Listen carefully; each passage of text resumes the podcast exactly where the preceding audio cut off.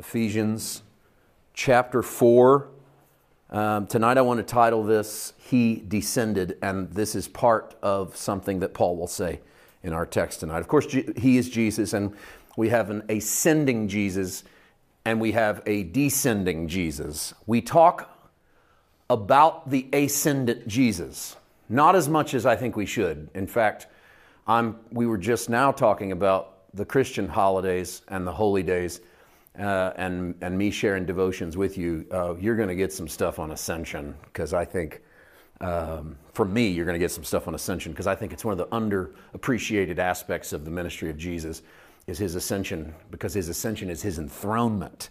And we all call him King of Kings and Lord of Lords, but we don't really honor the moment in which he ascends to the throne. So we'll do that. Um, we do give it some attention, though. We know Jesus ascended into heaven and we know that Jesus is seated at the right hand of the Father. I do think sometimes we treat the ascension as if it was just like the thing that had to happen to get him to where he was going. Um, the early church, particularly Paul, doesn't just pass up the ascension. He has an ascended Jesus, but he wants to drop a little piece of theology on us.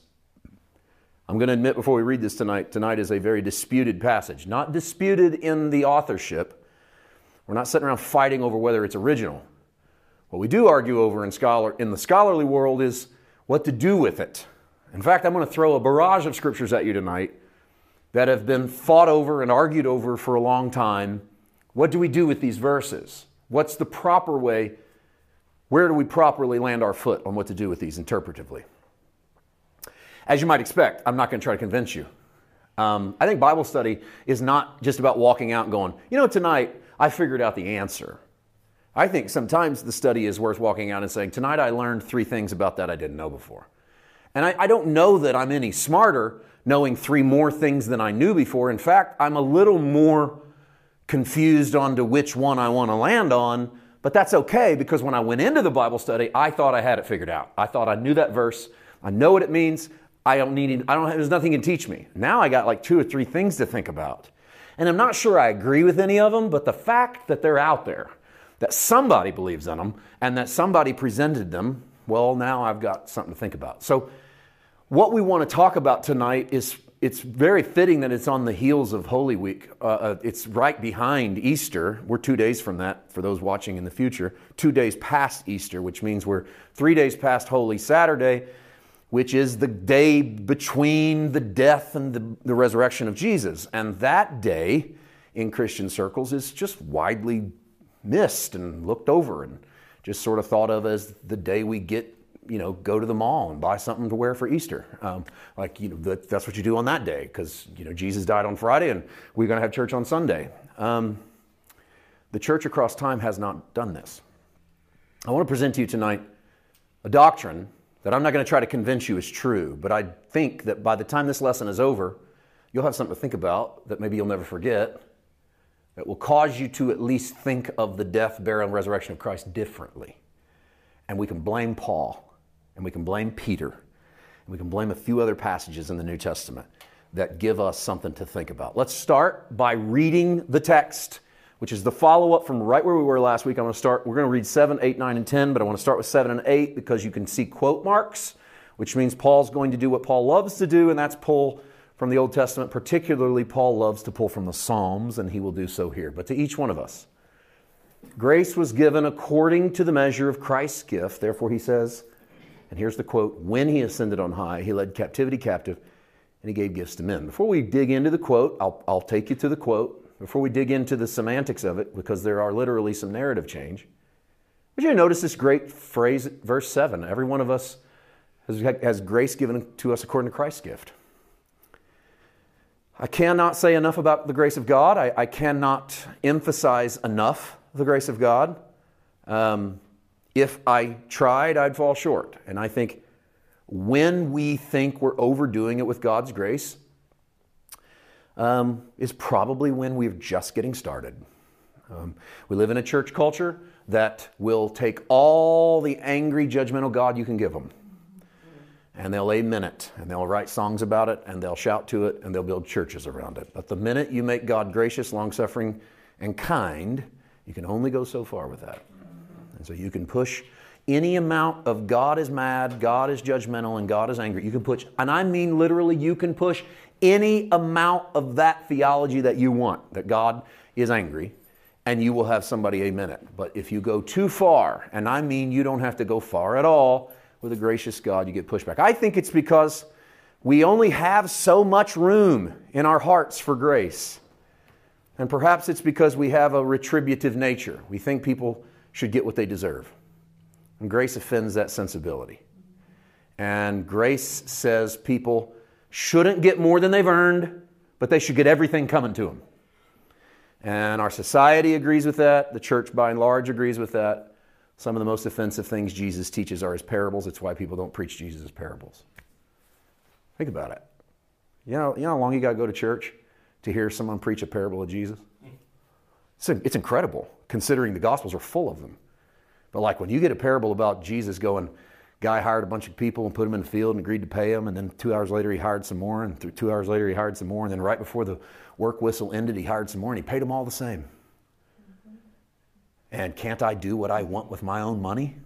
It's a great way to end a sermon. It's to go, can't God do what he wants with his own forgiveness? Can't God do what he wants with his own grace? Can't God do what he wants with his own death, with his own son, with his own love? Oh, careful with it. We're always careful with it. Careful with that which I think is what people said to Jesus. Every time he shared one, they go, What do you mean by this? Surely you don't mean. And so I can't emphasize enough grace. If I try, I'll fail. We just can't say enough about the grace of God. And, and the beauty of this grace is that it's grace given to us in the same measure that it's given to Christ.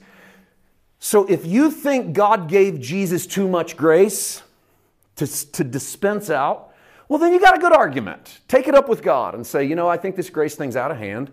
And if you gave us as much grace as you gave Jesus, I'm going to argue with you. I think you gave us too much grace.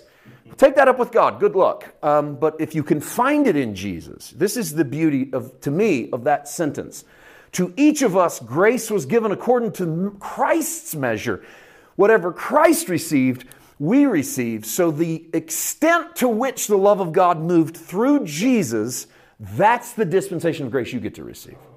So if you agree with Jesus, then you're in lockstep in agreement with the grace of God. This, once again, is why it's not enough to merely preach the epistles. It's not enough to merely preach Paul because he keeps pointing you back to Christ as the plumb line for all of the goodness of God. It's not just how much theology you know is how good God is, it's how much Jesus do you know is how good God is. And in a lot of places where you're hearing about the judgmental, angry, mad God, we're always trying to balance it out. Don't preach too much grace. Give this. We have to do that because we're not preaching enough Jesus.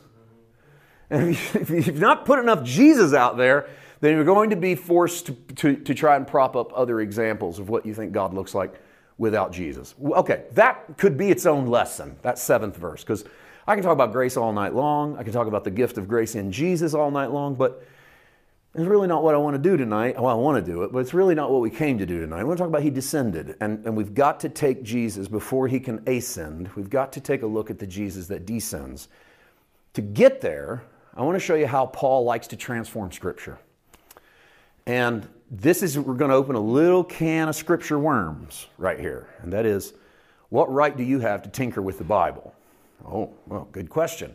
Um, maybe you have no right to tinker with the Bible. In fact, I was raised in cultures that would hold their Bible up in the pulpit and go, I believe every word of this from the table of contents to the maps. Anybody else hear that? Yeah. Table of contents to the maps, cover to cover.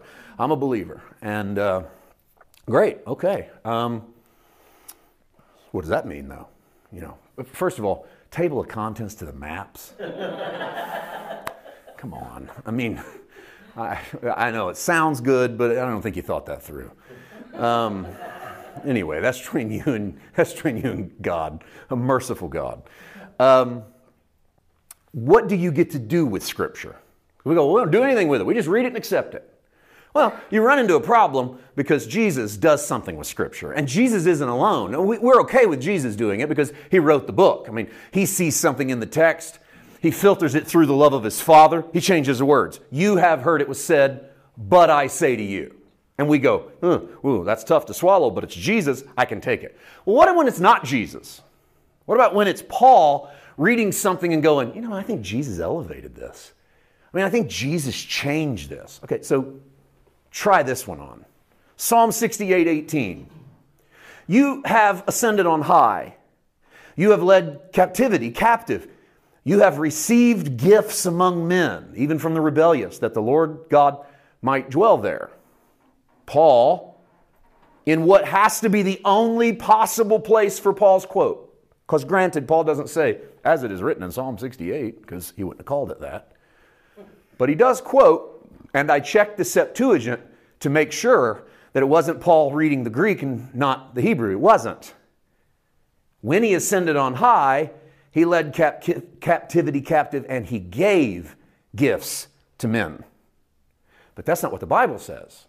I read to you what the Bible says. Psalm 68 18 says, You ascended on high, you led captivity captive, and you received gifts from men. And Paul, seeing that Jesus is the ascendant one, has a twinge in his spirit when he reads Psalm 68. And he goes, He didn't ascend and take anything from us. He ascended and gave stuff to us. Now, my question is what gives Paul the right to do that? He's not Jesus, he's not God. You go, well, he's led by the Holy Spirit. Well, you know, good luck with that when you get to the end of Corinthians and he says, anathema to those of you that don't believe what I said, or double curse on you if you don't preach what I preach in Galatians 1. You think the Holy Spirit told him that? If so, double curse to anybody disagrees with Paul. Well, we're probably in trouble. Or Paul is authentic to Jesus. He looks at the ascension of Christ and he says, when Jesus ascends into heaven, he's not taking anything from Brian. He's not taking anything from Nola. But what he's doing when he ascends is he's giving to Brian the measure of the gift he gave to Christ. He's handing it to him. He's leaving the earth, but leaving a piece of himself in his church. Across time, to anyone who ever claims that Jesus, they get a piece of that. It's not God pulling things out of us, it's God pushing into us the life of God. So he who ascended led captivity captive, same line, and then the change. He didn't receive gifts, he gave gifts. Because Paul's Jesus isn't a Jesus that on his way to heaven robs you of everything you are. You come into his house and he takes everything from you. His Jesus is one that when you come into his house, he gives everything to you. One of the first signs that your gospel is less than good is the more that it asks of you instead of the more that it offers you. I didn't say there's nothing asked of you as a saint.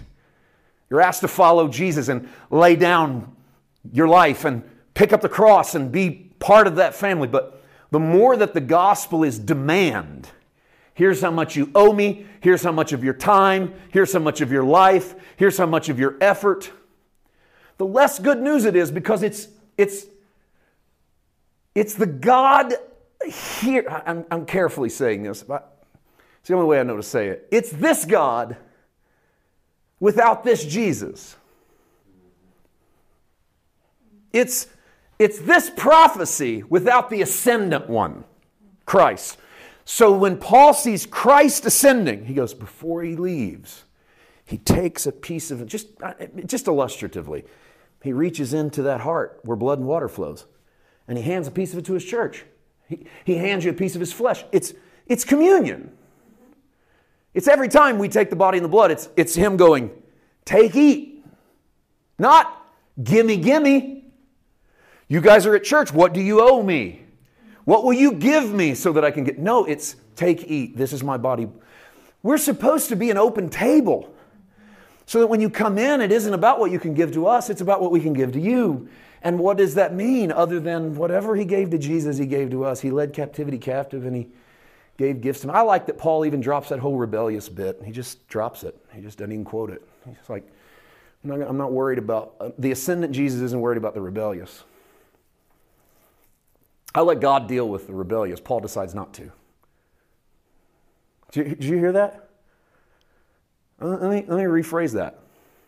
There's some stuff I'm not going to deal with. I'm going to let God deal with it. And you can tell me, well, you're supposed to deal with it. Well, tell it to Paul. Because sometimes I'm going to go, you know what? I don't know. I leave that to God. What I do know is that when he ascended, he gave himself. He didn't ask for you, he gave himself. Now, for Paul, that's ascendant grace. That's what we could have titled that segment. That's ascendant grace. That's a grace that goes up, and on its way up, it showers blessings on the people. It, it's not God sucking the life out of us, it's God putting his life into us. For Paul, though, to get to that place, we have to have a descendant Christ. And, and by descendant, we mean we have to have a Christ who also descends. That takes us back to this, but the next two verses. Notice the parentheses that bracket verse 9 all the way through verse 10, which means parenthetical passage, which means explanation of the ascendant that just happened. Okay, parenthetical, let me try to explain why we're talking about an ascended Christ. Now, this, he ascended, just talked about it. What does it mean? But that he also first descended into the lower parts of the earth. He also descended, I'm sorry, he who descended is also the one who ascended far above all the heavens that he might fill all things. Now, we're going to end right here. As you can imagine, it doesn't get much better than the descended Jesus who becomes the ascended Jesus fills the earth with all things. It, it's, it's, it's as good as you hope it is, in my opinion. It's better than you hope it could be that he fills all things. But on his way there, the one who ascended, Paul goes, What would that possibly mean but that he also first descended into the lower parts? So, for Paul's theology, how could he have ascended if he didn't first descend? Now, you could translate this, I've done this, you could translate this as you can't go up unless you had first come down, if you're God. If you're God and you came from heaven, then the only way to have to go up is if you first came down. So let me tell you that Jesus was the God that he claims he was. So he, God came down and then he ascended up. I don't see this that way anymore, and I'll tell you why. Two reasons. One, because he didn't descend to the earth, he descended to the lower parts of the earth. So Paul's trying to take you past what you see into something you don't see, because you haven't been to the lower parts of the earth. That's a Hebrew phrase for dead. Okay. So I no longer see Paul as going, before he ascended, he had to come down here first. But the other reason I don't see it that way anymore is because Paul's trying to make sense of the ascension. And in Paul's theology, there's no way Jesus could go back to heaven if he didn't do it all. Whatever he needed to do. He can't disappear if there's anything left undone. Because if there's anything left undone, he's not going to be able to fill all things. So Paul goes, What could it possibly mean that he could ascend if he had not first descended into the lower parts of the earth? Now, here's the bad news Paul doesn't decide to elaborate on that sentence. Man, I wish he would have.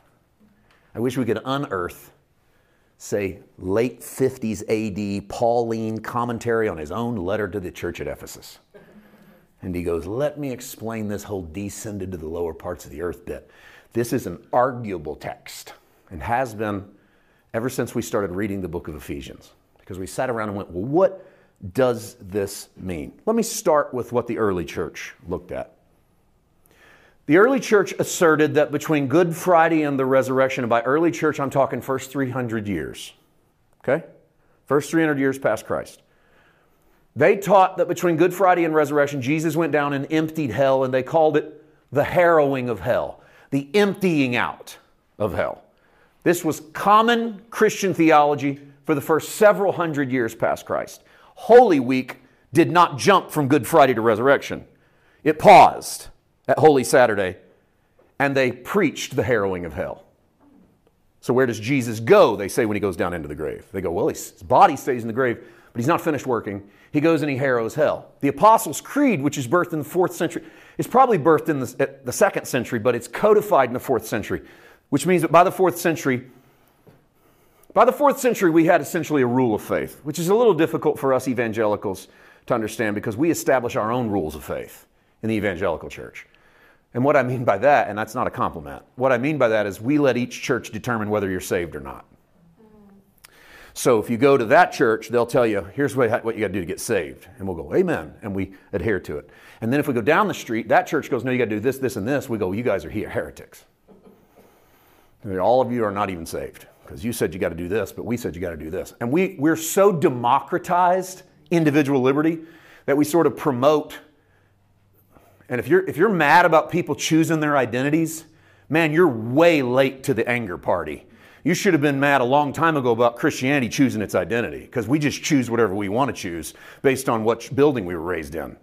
And so that's how you know you're saved is because you got baptized in running water. You didn't get baptized in still water, you get baptized in baptistry water. You got baptized in running water in the name of the Father, Son, and Holy Ghost, not in the name of Jesus. Or you got baptized in the name of Jesus, but not the name of the Father, Son, Holy Ghost, because there ain't no Trinity in the Bible. I'm just I'm giving you the kind of stuff I've heard about salvation. Said the sinner's prayer, didn't say the sinner's prayer. Sinner's prayer, that ain't the Bible. Nobody said that in the Word. Got to confess with your mouth, Lord Jesus, believe in your heart, God raised him from the dead, thou shalt be saved. Whoever calls on the name of the Lord shall be saved. Can't call on anything else until you're just swamped down with process of salvation because of the democratized versions of Christian identity. Early church would have went, "What is wrong with you? Just say the creed." They'd have been like, "I believe in God the Father Almighty, creator of heaven and earth. I believe in Jesus Christ, his only son our Lord." And you, the whole gospel message just sort of rolls out in that. In that creed, he was crucified, died, and was buried. He descended to the dead. And on the third day, rose again, which is interesting because by the late fourth century, the common rule of faith was we believe in a Christ that was crucified, that was died, and was buried. You should just to cut that line out because for most of us, that just seems like you're saying too much. I mean, you could jump straight from crucified, died, and buried on third day, rose again, right? Why this line? he descended to the dead because for 300 years this is how they had preached Christ. He died on a cross. He went to a cross, he died, they put him in a tomb, and he descended down into hell and he cleaned it out. And on the third day, when he was done, he rose again. And that went in the creed. I put hell in parentheses because there's still versions of the creed today that say he was crucified, he was died, he was buried, he descended into hell, and on the third day, rose again. Some people clean that up and say he descended to the dead because they either don't want to say hell or they know the implications of what it means to say it. Um, what it meant in my formative years was that, and this is what I heard Jesus died on the cross, and then he went down into Abraham's bosom, the good side of hell, and he preached the gospel to Abraham's descendants, and everyone that said yes to him by faith, he took them with him to heaven, but he didn't take them yet. He took them out and he sort of held them in spiritual limbo. And then he raised from the dead, and when Mary Magdalene started to grab him, Jesus goes, Don't touch me. I've not yet ascended to my Father. Because here's how I was taught because if she had touched him, she would have tainted the work of the cross and destroyed what he did. And everyone being held in limbo would have fell right back down into Abraham's bosom, and Jesus would have had to go to Calvary again. That was literally how I, pre- how I was taught to preach and then preached all the way up to the resurrection. Wow. it's right. Yeah, like, where did. Um, then I ran into doctrines that said, no, he, he went down and he burned in a devil's this he went down he burned in a devil's hell and he suffered as a sinner so that he could be resurrected so that he could taste what every sinner will have to taste that doesn't accept the cross and the resurrection and we go, ooh, okay, well, there we go. There's, a, there's another. There's another. And then the other side came back from that. This was my Pentecostal roots, and went, no, we don't agree with that flavor of Pentecost. Jesus couldn't go to hell because he couldn't, he couldn't burn in hell. That would give the devil temporary victory. So Jesus doesn't actually go down and burn. Jesus goes down and empties out Abraham's. Once again, we're right back to the emptying Abraham's bosom. And I was always stunned that anybody in Abraham's bosom would have said no. Like Jesus shows up and goes, hey, I'm here. But that's how he preached it. Goes everybody that wanted out could say yes, and he'd resurrect them. He would bring them into heaven with him when he went home. Now I know I'm sounding sarcastic and snarky. I know I am, and I really seriously am sorry. Because I, I mean it. I because I, I I know that there are people that hold this stuff very true, and they are listening right now, and their blood's boiling, like they're fuming, because they go, "This is theology." I can point you to the verse. That anger is about 50 years old. Because up into the middle of about the 20th century, the church held to a pretty steady Christian theology that was solidified by the creed, which was he was crucified, he was died, he was buried, he descended to the dead, and then he rose again. Now, they didn't fight about what happened when he descended to the dead, but they never fought about the fact that he went down there. He went down there and he harrowed hell. He cleaned out hell by his finished work. And only when he had sufficiently cleaned out hell has he come forth from the grave. In the last half century, we started shooting off into directions. As we became a liberated church in that two or three gather in his name, he's in the midst, we could start a church. We started coming up with these streams and, and really fighting for them. So I'm not, I'm not intentionally trying to be cantankerous about them. Um, I got my own stuff. Here's a couple of the reasons why we have those verses, all right? I'm not even going to do much with this. I'm just going to throw it out there. You think Paul's confusing in Ephesians 4? Wait till you read Peter.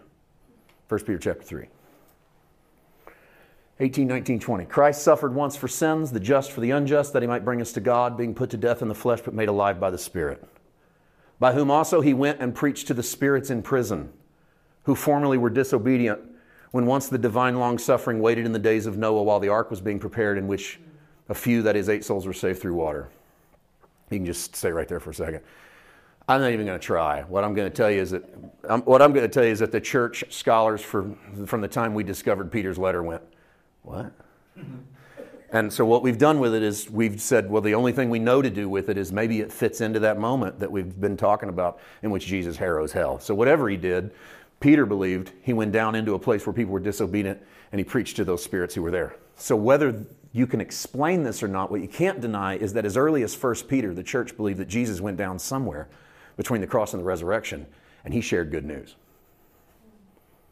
Whatever all of the rest of that means, you can't deny that they were trying to at least convey that. And if you do, then Peter doubles down because that's chapter 3 and this is chapter 4, verse 6.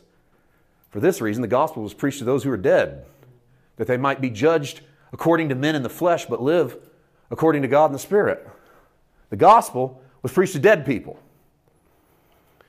And Peter's already introduced you to the moment where Jesus bore sins in his body, and then he goes down and he preaches to the spirits in prison. So now, doubling down goes, when he went down there, Jesus preached the gospel to the dead. Okay, let me try to land this by this admission. Many people disagree with this theology. All I told you tonight is I'm going to give you some stuff to think about. All right? Many people disagree with this theology. Why? Because it's not mentioned in the Gospels. Matthew, Mark, Luke, and John put Jesus on the cross, they put him in a grave, and they shut their mouths. And they don't even dare to try to explain what happens after Jesus goes in the grave, and then they bring him out of the grave. Some Protestant writers, now we're talking mid 15th century, okay? Protestant Reformation, split off from the Catholic Church. Protestantism then starts to filter out throughout the world. Most of our denominations are underneath some form of umbrella of Protestantism. It's actually kind of pretentious when I say things like, There's, we you know, we got 43,000 denominations. We got 43,000 denominations essentially in Protestantism. That's just one little bitty slice of the church. The rest of the church world goes, uh, hold my beer, you know. We're here. Some Protestant writers s- say that his descent into hell was the humiliation he endured and they would preach it as a sort of we put Jesus through hell kind of thing. And so they would say when Jesus descends to hell, the harrowing of hell is basically the hell of the cross, in other words. So they tried to take the, make it an allegory of what Jesus suffered when he went to Calvary. Let's just don't dismiss it. Here's all I ask just don't dismiss it. It's so pretentious to go, that's a stupid doctrine that's been around for 700 years. That if First Peter was written in the first century, has been around, did I say 700, 1700 years? if 1 Peter is written in the first century, it's been around for 2,000 years. Because at least in 1 Peter 3 and 1 Peter 4, somebody that's dead is getting the gospel preached to them. Whatever you want to do with that. At least in Ephesians 4, he who ascended first descended in the lower parts of the earth so that he could ascend. Because you can't go up unless he goes all the way down. It's kind of what Paul's saying. He can't really go up unless he's went all the way down and done whatever there is to do there. So don't dismiss it. Centuries of Christian tradition have at least believed at least believed, and I think we could maybe even get most of us in the church today to amen this statement. They could at least agree Christ defeated hell. I think most would at least agree. They might be scared to amen it for fear of what it, you, you mean by Christ defeated hell. Okay, maybe so. But let's not dismiss it. What can we do with it? Okay, well, if we don't dismiss it, then we need to see if there's other scriptures that might support the idea. So, so, so let me just share some with you that you all believe. We all believe. But if you had the harrowing of hell as part of your theology, how would you read these verses?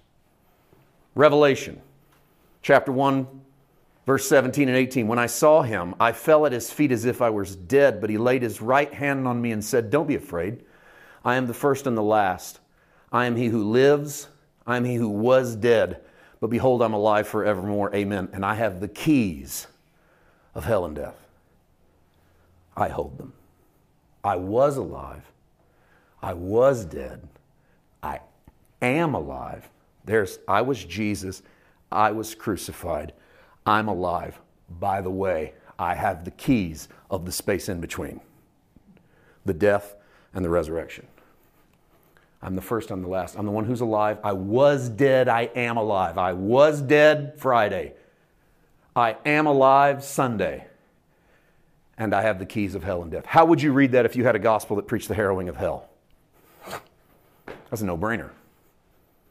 That's like, that's like your bumper sticker verse. Where'd you get the keys of death and hell, if not death and hell? Okay, just, just, just a thought. Otherwise, Jesus has just made a prophecy. Because that's kind of how some of us handled that. Jesus made a prophecy. That He gets to determine who goes to hell, he gets to determine who dies. And in that theology, someone loses their child, and you call them up and go, God needed another angel in his choir. And you need rebuked for that foolishness. Because if you've got God holding the keys of death, meaning God determines who dies, then everyone that dies was brought in because God said it was time.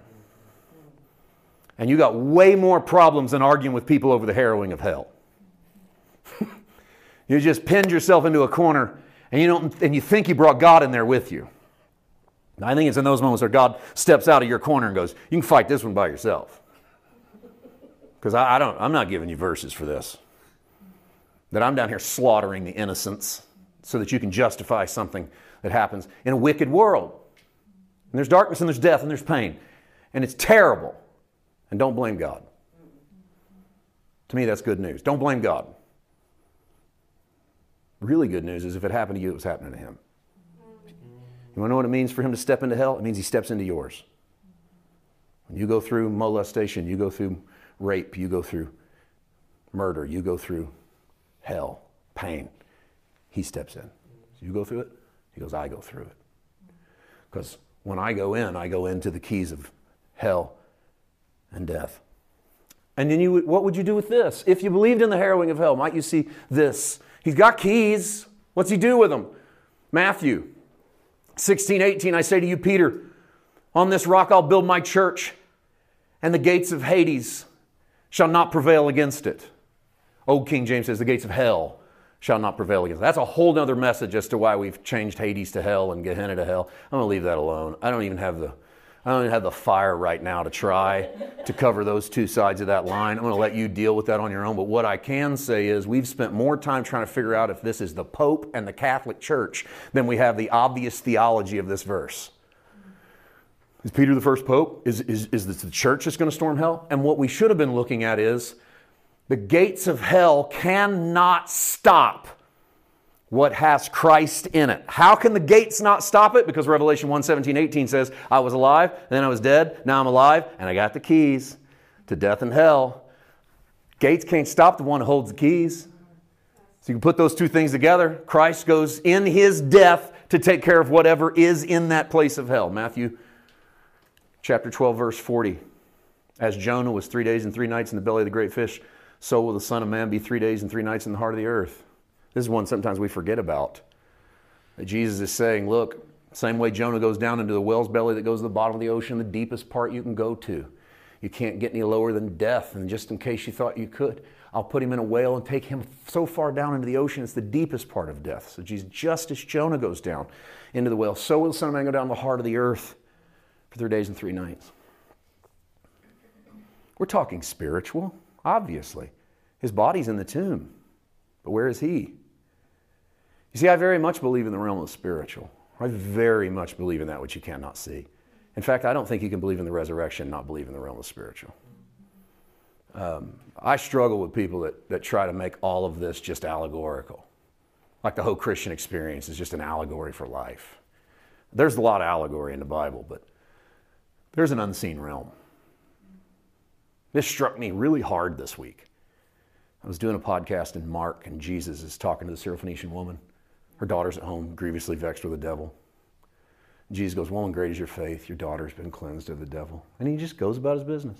He doesn't go to her house to cast the devil out. He doesn't lay hands on the girl to cast the devil out. He doesn't throw a big seance or a fit. He never even says, I rebuke the demon that's in this daughter. And I can. He just says, Woman, go home. The devil's gone. Whatever's going on in the realm of the spirit, Jesus takes care of it. From the realm of the flesh. Either you believe all of that stuff actually exists in the spirit, or you got to ch- chunk out a big portion of your gospels. Like Jesus is just a crazy man. Like literally, if you don't believe in the spirit realm, Jesus is a crazy man. He goes, Woman, go home. Your daughter's not got a devil anymore. It's like he just turns and elbows his disciples. Like that crazy woman thought her daughter was demon possessed. Ha ha ha. I don't buy that. There's something happens in the realm of the spirit, that realm of the unseen. And so Jesus goes three days and three hearts on the eye of the earth. This is not a literal spot in the middle of the earth. It can't be. His body's in the tomb, but it's something happening in the spirit for three days and three nights because in their mentality, when you go into the earth, you've died. That's what happens when you go into the earth. So Jesus goes, I'll tell you, I'm really going to die. And I'm going to go into the heart of the earth. Mark chapter 3, verse 24. Here's one more. If a kingdom is divided against itself, the kingdom cannot stand. All I'm asking you to do is read these verses as if you believed harrowing of hell was a possibility, and then see how much different they sound. If the kingdom is divided against itself, the kingdom can't stand. If a house divided against itself, the house can't stand. If Satan has risen up against himself and is divided, he cannot stand, but has an end. Ooh. No one can enter a strong man's house and plunder his goods unless he first binds the strong man and then he plunders his house. And if in the resurrection Jesus is the ultimate plunderer of evil and sin, he has to bind the strong man, whatever that looks like. And so, just maybe, when he harrows hell, he does everything we've preached he was doing when he dies on the cross and comes out of the grave. And maybe that's what our early church fathers looked at as the harrowing of hell. Luther was a big proponent of Jesus going into hell. And someone pressed Martin Luther as to whether he believed that Christ went into hell in victory or he went down there to burn in humiliation. And Luther would only say this It is enough to preach the article to the lay people as they've learned to know it in the past from the stained glass and other sources. I read that like five times as I was putting it in, thinking, I, I needed to read it over and over again to really get the import of what Luther's saying. He wouldn't land on what he thought Jesus was doing. But I don't think it's because he doesn't know or doesn't have an idea or he's a coward. I think he was saying it's 1500 years since Christ. If you'd go into church and look up at the stained glass window, you'd have your answer to this question. We've been on this. I think this is what Luther's saying. We've been on this for 1500 years. It's already there. Just let your stained glass windows take care. Okay, we don't have any stained glass windows. Maybe it's one of the failures of our modern church is that we don't believe in iconography or art because you know that looks too satanic. I don't know. Um, I know we don't have incense because you know they use that in like massage parlors. It'd be a terrible thing. It smell when you come into the house of God. Um, so I brought you some iconography. All right. I put this up last weekend in our video, but I wanted to bring it to you tonight. This is fourth century Byzantine artwork from the Eastern Orthodox Church. The name of this is the Anastasis in Greek. Anastasis is the Greek word for the resurrection. It's, a pa- it's actually a tensed word in the way that it's here. It's the risen. Okay, but it's not the title. The Eastern Orthodox Church titled this Christ Harrows Hell. And this hung in their churches and on their mosaics and on their tapestries and on their windows for years. So much so that Martin Luther gets asked, What do you think Jesus did? And he went, Just look at the art. We've been preaching it for, you know, a lot of centuries. And if you look at the art, Jesus comes bursting out of the tomb, standing on two gates that are in the form of a cross. Beneath it, something is hogtied death, hell, Satan. And he's pulling out of the grave Adam and Eve, but not by the hand, but rather by the wrist, whether they like it or not. Because that's what harrowing is. It is not Jesus goes in and invites you out, it's Jesus comes in and drags you out. And they might have got this idea from John 12, where John says, Jesus says, And I, if I be lifted up from the earth, I will draw all men unto me. And the Greek word is, if I be lifted up, I will drag all unto me. And so maybe he who descended went down to absolutely clean out death.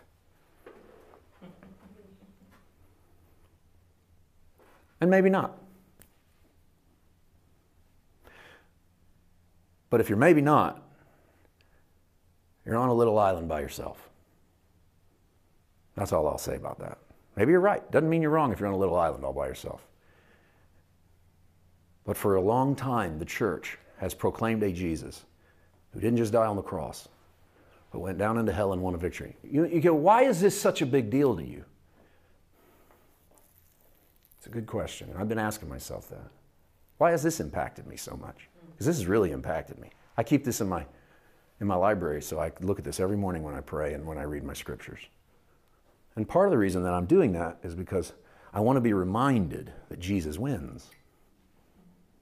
That if I bring some hell into the day today, or I step into hell today, he knows how to reach down, grab my wrist. I'm not even always smart enough to grab him by the hand, but he knows how to grab my wrist, pull me out of whatever death I'm in, hog tie whatever it is that thinks it owns me, and stand on the gates of hell, which are conveniently, the gates of hell are slipping themselves into the form of the cross. Because hell cannot hold back what Calvary has accomplished. Why is it important to me? I think because of that, because I know that I need pulled out. And it's also important to me because it means that the cross is not simply Jesus dying for my sins. It's the cross in which Jesus dies so much as my sin that there's nothing left. He just cleans it out. Gives me a victorious cross. Now, what you do with that cross is between you and God. It's truly between you and God. What you do with that cross and that resurrection, it's up to you. You don't have to do anything with it.